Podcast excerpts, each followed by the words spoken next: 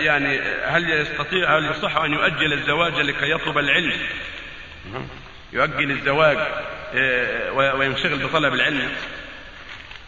لا ينبغي أن يتزوج ويطلب العلم. الزواج لا يمنع طلب العلم. ولكن الذي الذي يعطي المال لابد يكون من بعض الشيء من المال. لقوله تعالى أن تبتغوا باموال أموال. ولو- شيء قليلا يبذله للزوجة من المهر. يعني ولو قليلا نعم. أو يعطونه اياه وهو ليبذل يعطونه ما حتى يبذل